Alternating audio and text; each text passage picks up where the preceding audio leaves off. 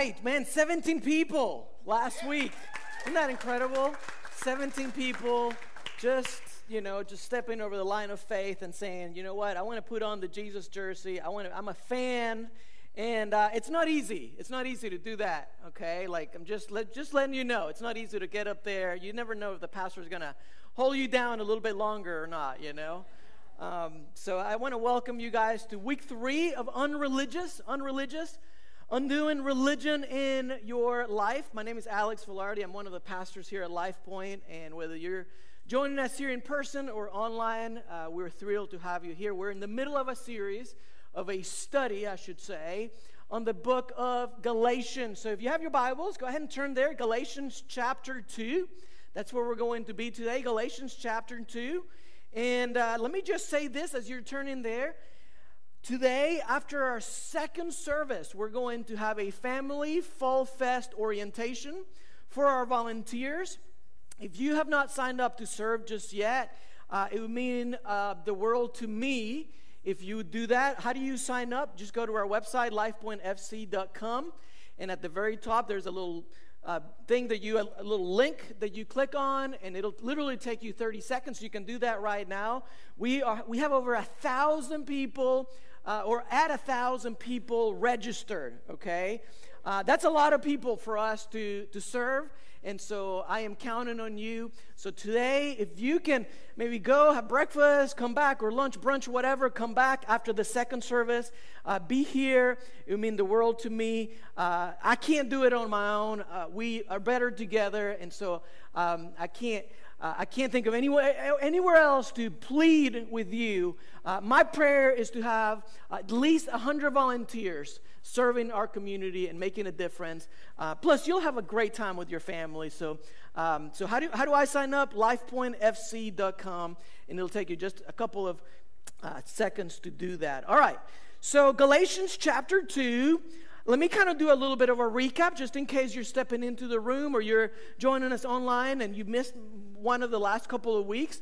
Week one, we said religion is never enough. Religion is never enough. It actually, in my opinion, it's a major problem in our world today. I, I know that there's a, lots of people who are turned off to God, a good God, because of religion. Many people will not even consider the claims of Jesus Christ because of religion. The verse that we're anchoring ourselves to during the series is it comes from Isaiah 29, verse 13 from the Good News Bible. In this verse, God is talking to a group of people and he's saying, Man, they don't, they claim to worship me, but their, their words are meaningless. It's almost like their hearts are somewhere else. It's like rituals and regulations. And then God says this in this verse, Isaiah 29, verse 13. He says, Their religion, look it up, it's on the screen, their religion is nothing but human rules and traditions. And I like this translation because it uses the word religion, which is kind of the theme of of the series that we're doing. Their religion is nothing but a bunch of rules and traditions and um, that they have memorized. In other words, it's man made, it's plastic. And we know that in the Old Testament, God had given some rules. I'm not saying that rules are always bad, I'm not saying that tradition is always bad, but it's bad when we add to God's word. And in the Old Testament, they had added, I don't know, like over 600 uh, rules and commands that God had not given. And so God's going over this and he's saying, you know what? What you have is religion, not relationship. It's plastic, it's man made. You're just checking off the boxes. It's, it was never intended to be that way. So, week one, religion is never enough. Week two, religion does not work. That's what we learned from the book of Galatians. It doesn't work. Why? Because it uses three tools there's three tools that religion uses, and it's all about control, by the way. Okay? It uses three tools, and those three tools are fear, guilt, and pride. And if you want to know a little bit more about that, go back and listen to the podcast. Three tools that religion will use fear, guilt, pride. We learned that the word religion comes from the root word from it. It comes from the root word bondage, which means to tie or to bind. And Paul is very clear in Galatians chapter 5. Paul is like, Jesus came to set you free. And in the verse, and I'm quoting, he says, So make sure that you stay free. There's a reason why God's telling you that. Make sure that you stay free. Don't get tied up again in slavery to the law. Okay? It's so easy. I would almost say that most churches in the world, they lean that way, okay? Unless they're being led very strategically and very intentionally, most churches, the natural lean is to, to tie you up with rules and regulations, man made stuff, okay? So that's a little bit of a recap from the last two weeks.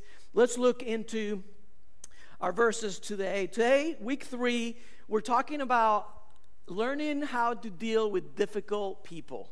Okay, great message.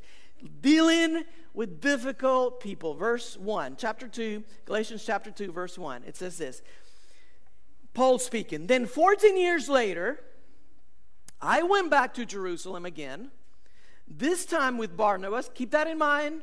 Barnabas, because it's going to come out at the end of the message, so this is really important. So this is Paul speaking. He's going to Jerusalem and he's going with Barnabas. He Barnabas was like one of his close, like he's a social pastor, okay? Like Paul's right hand man. And with Titus, and Titus along uh, came along too, he says. All right, verse 2. I went there, so he goes to Jerusalem. Why? I went there because God revealed to me that I should go. While I was there, I met privately with those considered to be leaders of the church, because Jerusalem was like the epicenter of all religious affairs, where the temple was and all of that. So he says, While I was there, I met privately with those who considered to be the leaders of the church and shared with them the message that I had been preaching to the Gentiles. Now, if you're not like a Bible scholar or whatever, the Gentiles they're not used to the Jewish religions, okay? So for many of them, when Christ comes and they start following Christ, they're, they're actual converts because they're, they're letting go of their pagan practices and they're moving on with Jesus. So that was a, a huge radical change. For the Jewish people, they had been expecting the Messiah. So it wasn't much of that, they just kept going, okay? And they just followed Jesus. So Paul is going back to Jerusalem. He's talking to the leaders and he's saying to them, This is the way I taught the Gentiles, the people, that, the newcomers, the people that don't have, they don't hold on to, they don't, they're not familiar with the, the rules that the Jewish people have, the Old Testament and all of that. And he says, the end of verse 2, I wanted to make sure that we were in agreement. I want to make sure that we're on the same page for fear that all my efforts had been wasted and I was running the race for nothing. Verse 3. And they supported me, the leaders there in Jerusalem, they supported me and did not even demand that my companion Titus be circumcised. That was one of the rules that you had to, you know, if you wanted to be a convert, convert, you have to be circumcised. Okay, it was taken from the Old Testament, but now under the new covenant, Jesus had come, he had died, he come back from the dead.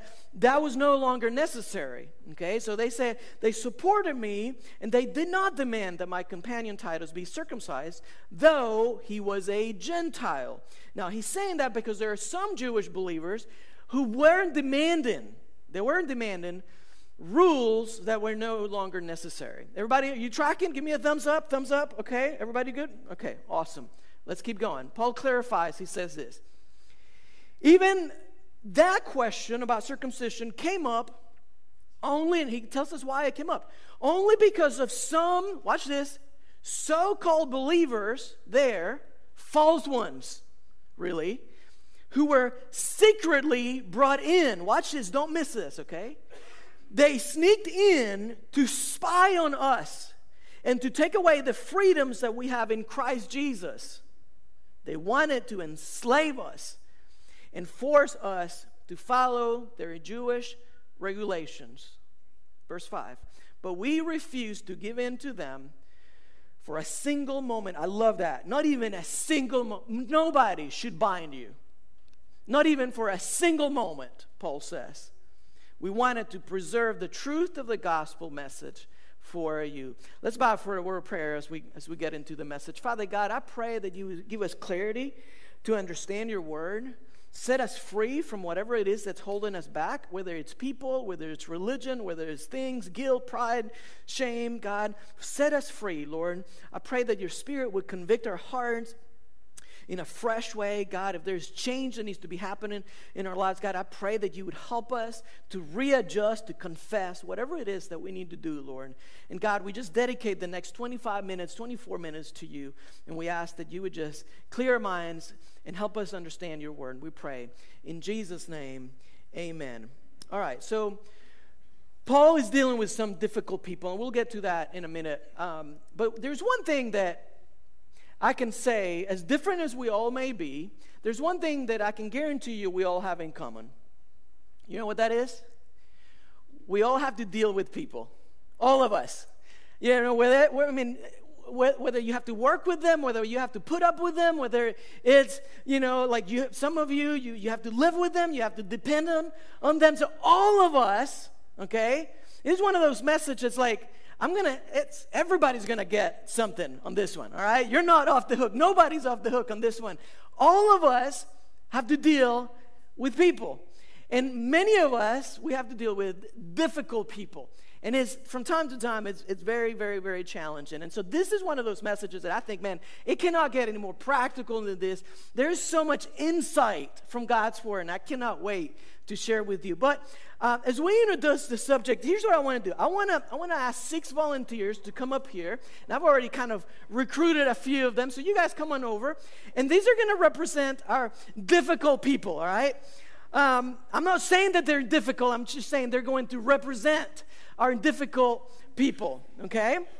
So, say one, two, three, four, five, six. Okay, fantastic. So, Mr. Mike, I'm going to ask you to just come up here, all right, and then you come over here. All right. So, so all of us, you know, we're all different, right? Some of the, some of us are a little bit more ugly than others and whatnot, um, but um, different DNAs, different fingerprints, different way of thinking, different. You know, they're all different, right? When we talk about difficult people, I could give you a hundred categories. But what I want to do today is I want to kind of narrow it down. So I'm just going to give you six. All right? And so the first category, if you're taking notes, you can write this down, is the, the know-it-alls, okay? The know-it-alls, they're a little bit arrogant, okay? They're a little bit, you know, you, you, you've met the type. Let me see, who's, who looks like a good know-it-all? I'm going to pick on my wife, all right? because I, love her, and you know, she, you know, for was it for Mother's Day? was it? Was your, okay, for we bought like a bunch of things that said "Mama knows," like a T-shirt that says that. It's like you should have worn that today, you know. Um, Mama knows, like mouse pad and a, a bunch of stuff. So you're going to be our know-it-all, okay? So just for just to play along, what I want you to do is kind of raise your chin and just kind of like kind of look look down on me, all right? Like Mama knows, you know, Leah knows it all. You you've dealt with the type, right? Um, not that Leah's arrogant at all. I do want to go home and you know not be in the doghouse. Um, but the know-it-alls, for the most part, they're arrogant. Okay, they know it all. Okay, they you confront them and they're going to take it very personally. It's no good. All right. So um, the second category is the passives. The passives are people. They're really hard to get to know. Like you want to build a relationship with them. You want to find out a little bit. You know, they have an opinion on things. They're kind of like the know-it-alls in, in that they know and they have opinions. They have things that they stand for, but they don't tell you. All right? So the passive, it's going to be super simple. I'm going to ask you, Lene, to be a passive. All you need to do, super simple, is the easiest one of all. Just kind of put your hands like this, right? Like, you know, I'm not going to tell you. I'm not going to tell you what I'm thinking, all right? So that's super easy. All right, so we have the know it alls, we have the passive. Like, I'm not telling you what to do. Then we have, it gets a little bit more tricky now for this one, the dictators, all right? These are the people that will bully you. All right? These are the people that will, you know, they're a little bit over the top. All right? I'm going to ask Mr. Mike to be the dictator. All right? I'm only picking it. There you go. You got it. So, so give me a fist or give me a thing like, like, do you, I'm going to tell you what to do. Like, I know, you know, I know it all, but it's not just enough to know it. Like, I'm going to tell you, I'm going to demand something from you. Then we have, let's see, we have two, three more. Okay. We have the gripers. The gripers. The gripers are the people that nothing's ever good enough for them. They're always complaining. They're always they're always uh, they're not interested in coming up with solutions okay? They're always trying to bring you down and so justin you're going to be a griper today. All right so cross your arms give me kind of like oh my goodness here we go again. He just asked me to be on stage no no heads up or anything. Fantastic. Okay so what do we have? We have let's review real quick. We have the know-it-alls then we have the passive right? Then we have the dictator then we have the gripers. Two more. We have the yes people. Okay, so Rob, give me a thumbs up. Yes. The yes people are the ones that overcommit. Whatever you ask them to do, they'll say yes, but they don't follow through. And sometimes it's a little bit frustrating because it's always yes, you know, but they don't ever they don't ever follow through all right? So give me a yes all right? And then you're gonna be bethany you're gonna be uh, the no people. Give me a no all right? So the no people are similar to the gripers. Where where's my griper? Right there. Similar to the gripers but when they come up with solutions and you ask them to help they say nope i'm not gonna do it all right? All right so you guys give it up for these people. You know how do we deal how do we deal with difficult people well, I brought, I brought some pills that, you, that I can hand out at the end of the service and just put it in their drink and it'll just take care of business. You'll never have to deal with them again. No, I'm just joking, just joking. How do you deal with them? Well, this is what Paul is going to talk about today. Okay, great, great insight. First thing that he says is this when you're dealing with people that are difficult, how do you not fall victim to their um, you know, their behavior. Because what gets us half of the time is our reaction, right? Like, but for most of us, we can keep our, you know, ourselves in line, but it's usually our reactions that get us in trouble. So I'm going to give you three from God's word relational pieces of advice. The first one is this. First thing that Paul is going to say, and we'll look at it here in the, in the verse. He's going to say, avoid working just to please people. Okay? So let's put that on the screen. Avoid working just to please people. Man, I cannot tell you how convicting this message is for me. I'm a people pleaser, and this is hard to practice. Avoid working just to please people. In verse 2, it's not on the screen, but if you look in your Bibles, verse 2, we read it earlier. Paul says, I went there. He's saying, I went to Jerusalem because God revealed it to me that I should go. Now, this is really interesting. Let me tell you what's happening. There's a group of people called the Judaizers. The Judaizers were the ones that were saying, okay, you Gentiles, if you want to get saved, okay, good, but you need to trust Christ, but you also need to follow some rules. Most of them man made rules. And so there's this a little bit of a confrontation, friction between Paul. Paul is preaching all of it's all about grace, right? And so Paul is preaching grace. The Judaizers, they're confronting him. They don't like Paul. And so there's friction. And what Paul wants to do is he wants to react.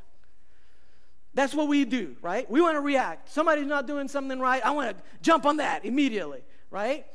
And Paul says in verse 2, if you look in your Bibles, he says, in fact, a different translation says, I went in response to a revelation. In other words, he waited on God.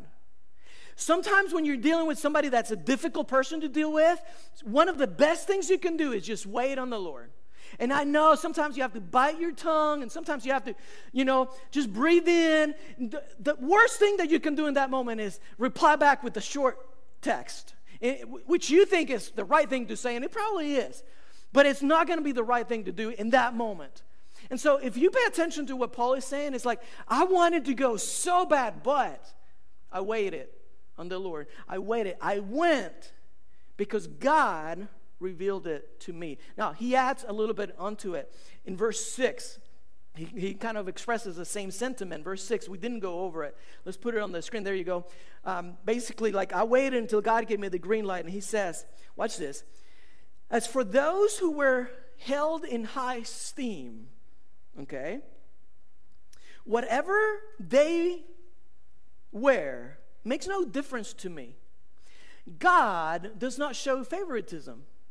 They added nothing to my message. So, what Paul is saying is, regardless of how important they, they are, regardless of their titles, regardless of the, their name recognition in the community, regardless of how many uh, letters they have after their name, regardless of who they are, their importance, or whatever people think of them, I did not let them change the message that I was given the Gentiles. Now, this is huge. Paul is saying, you know what? I did not, I was, I was not submitting to their authority because my authority is coming from God. And he's saying exactly the same thing that he said in verse 2. I am doing what God asked me to do. Now, let me f- kind of flip it on you a little bit. How about you? When you feel pressure from your boss, when you feel pressure from your fam- that family member, when you feel pressure from friends, when you feel pressure from the culture around you, do you give in and do you work just to please people? Or do you do what Paul does and, and wait and say, you know what, I'm going to wait until God gives me the green light? It's a great question. It's a challenging question. It reminds me of um, a story of three pastors, three spiritual giants, all right? Like these are like you know, clergymen. They're going to a lake, and um, they're uh, they're wanting to get to to know each other. They're in a small boat. They're fishing for hours, and one of the pastors says, "Man, guys, I know we're trying to get to know each other, so I feel like I need to confess. Um, I've been having issues with my in my marriage, and I committed an affair." And the other two guys are like shocked. I mean, this guy is a pastor in the local community. Everybody knows him. They can't believe it, but they pray with him. They listen to him, help, try to help him through it. Then the other guy says, Well, since you share, I feel convicted. I feel like I need to say something. Guys, I'm sorry to tell you. Um, I have been, I've been, our family, we've been struggling with finances and we've been taking money from the plate and it's not right and i know it's god's money and all of that. And the other two are like whoa okay what's what's going on? They couldn't believe this guy's a pastor in the community. You know how could he be doing something of that magnitude? And uh, but they pray with him. They kind of got through it you know. And then it wasn't long after that the third guy says, Well, since you guys have been so convicted, I'm, I'm convicted too. And I'm sorry to tell you that my problem is gossip. Man, I've been gossiping you know, and I can't wait to go back to town and tell everybody about you guys. Here's a, here's a point. Here's a point. Paul understood that people, at best, are imperfect representatives of a holy God. And that's something that you and I have to understand. People at, man, I love Life Point. I love this church. God knows how much I love this. My fa- all time favorite church I've ever served, okay, in the last 20, 25 years of ministry. But this is a place of imperfect people. And I'm not saying that that's, we're just kind of like, okay, not care about what we do. No, no, no, that's not the point. The point is what Paul says people will let you down. People will, if all you do is work to please people, you're going to end up like this this airplane, this Turkish airplane, killed nine people. You know why or how? It ran out of fuel. It ran out of fuel. If all you do in life is work to please people, guess what's going to happen?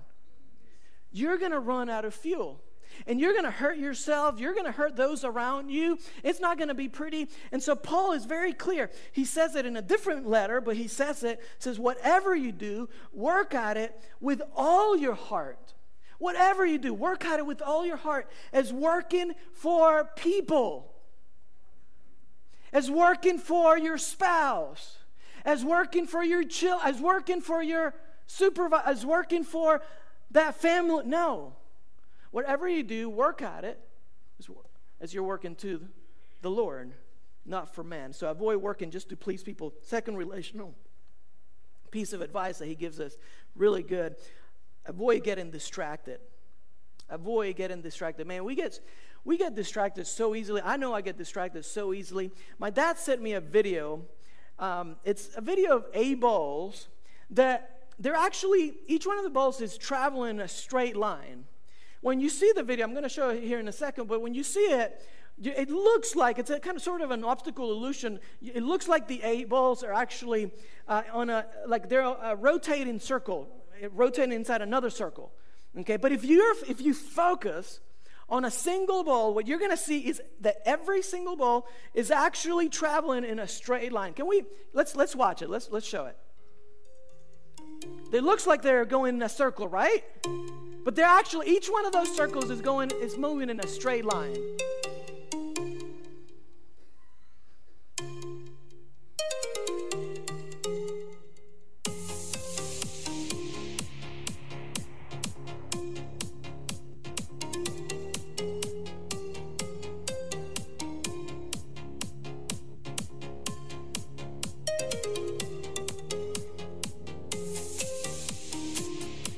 Isn't that crazy?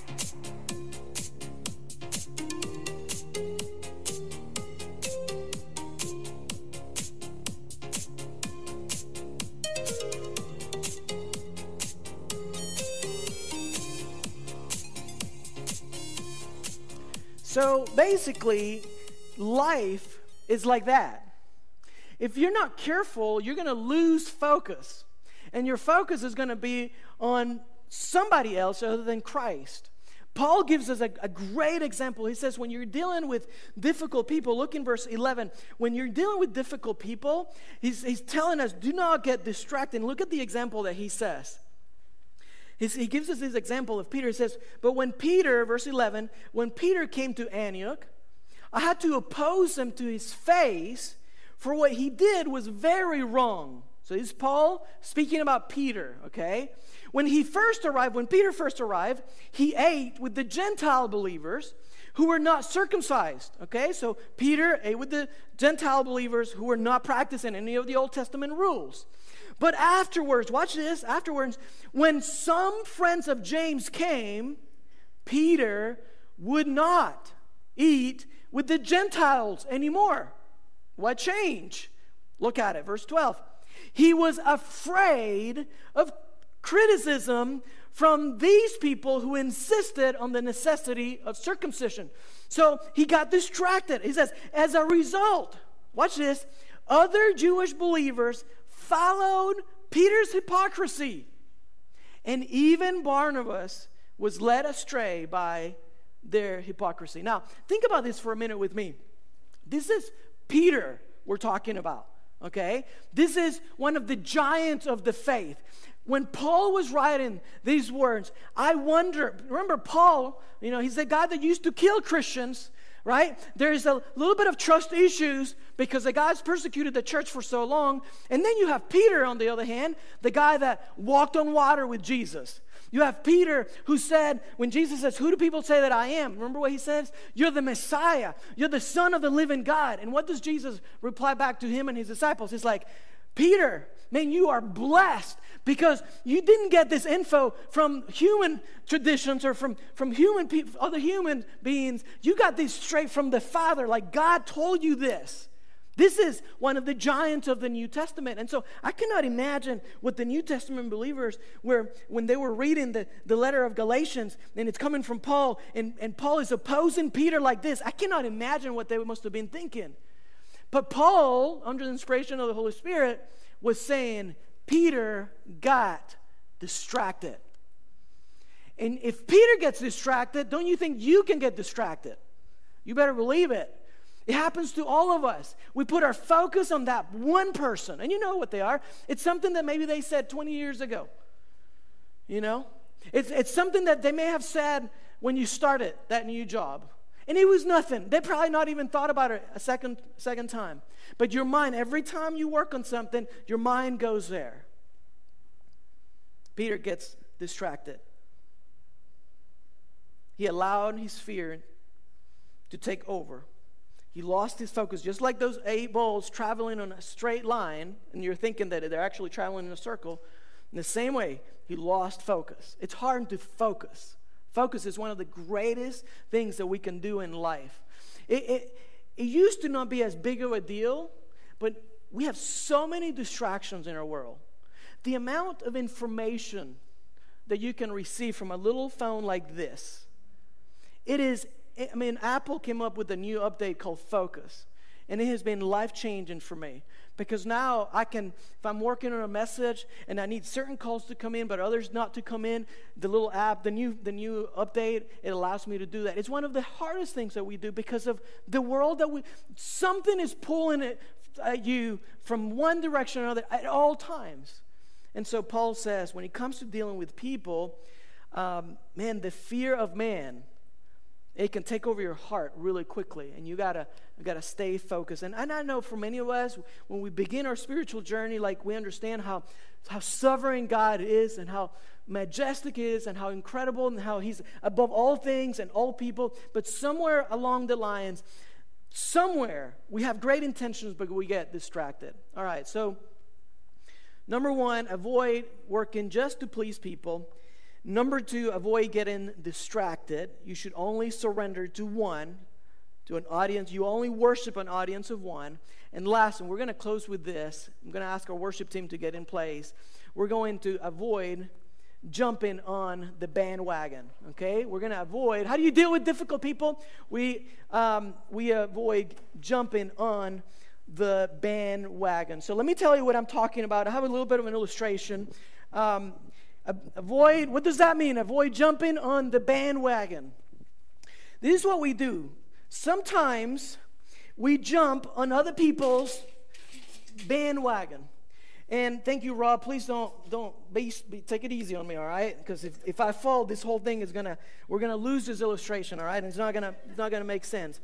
What we do in life, if we jump on other people's life uh, bandwagons, okay, when we do that, it's fun at times, right? Man, woohoo! You know, who said that you could ride, you know, in church, you know? But when you are on somebody else's bandwagon, you guys give it up for Rob. Thank you, buddy. When you are on somebody else's life uh, uh, bandwagon, you know what you're doing? You're submitting to their control. Because wherever they choose to go, that's where you're going to go. Whatever turns they take, they're that's you know you're submitting to their their turns wherever you know whatever speed they want to go that's where you're gonna and so it may be fun but at times it's dangerous. Now let's put up the, the next slide if you don't mind so you can look at this. As a result other jewish believers follow peter's hypocrisy. They jumped on peter's bandwagon. Now watch this. And even barnabas who was barnabas? He was paul's closest guy he was his right hand man. But even Barnabas jumped on the bandwagon and was led astray by their hypocrisy.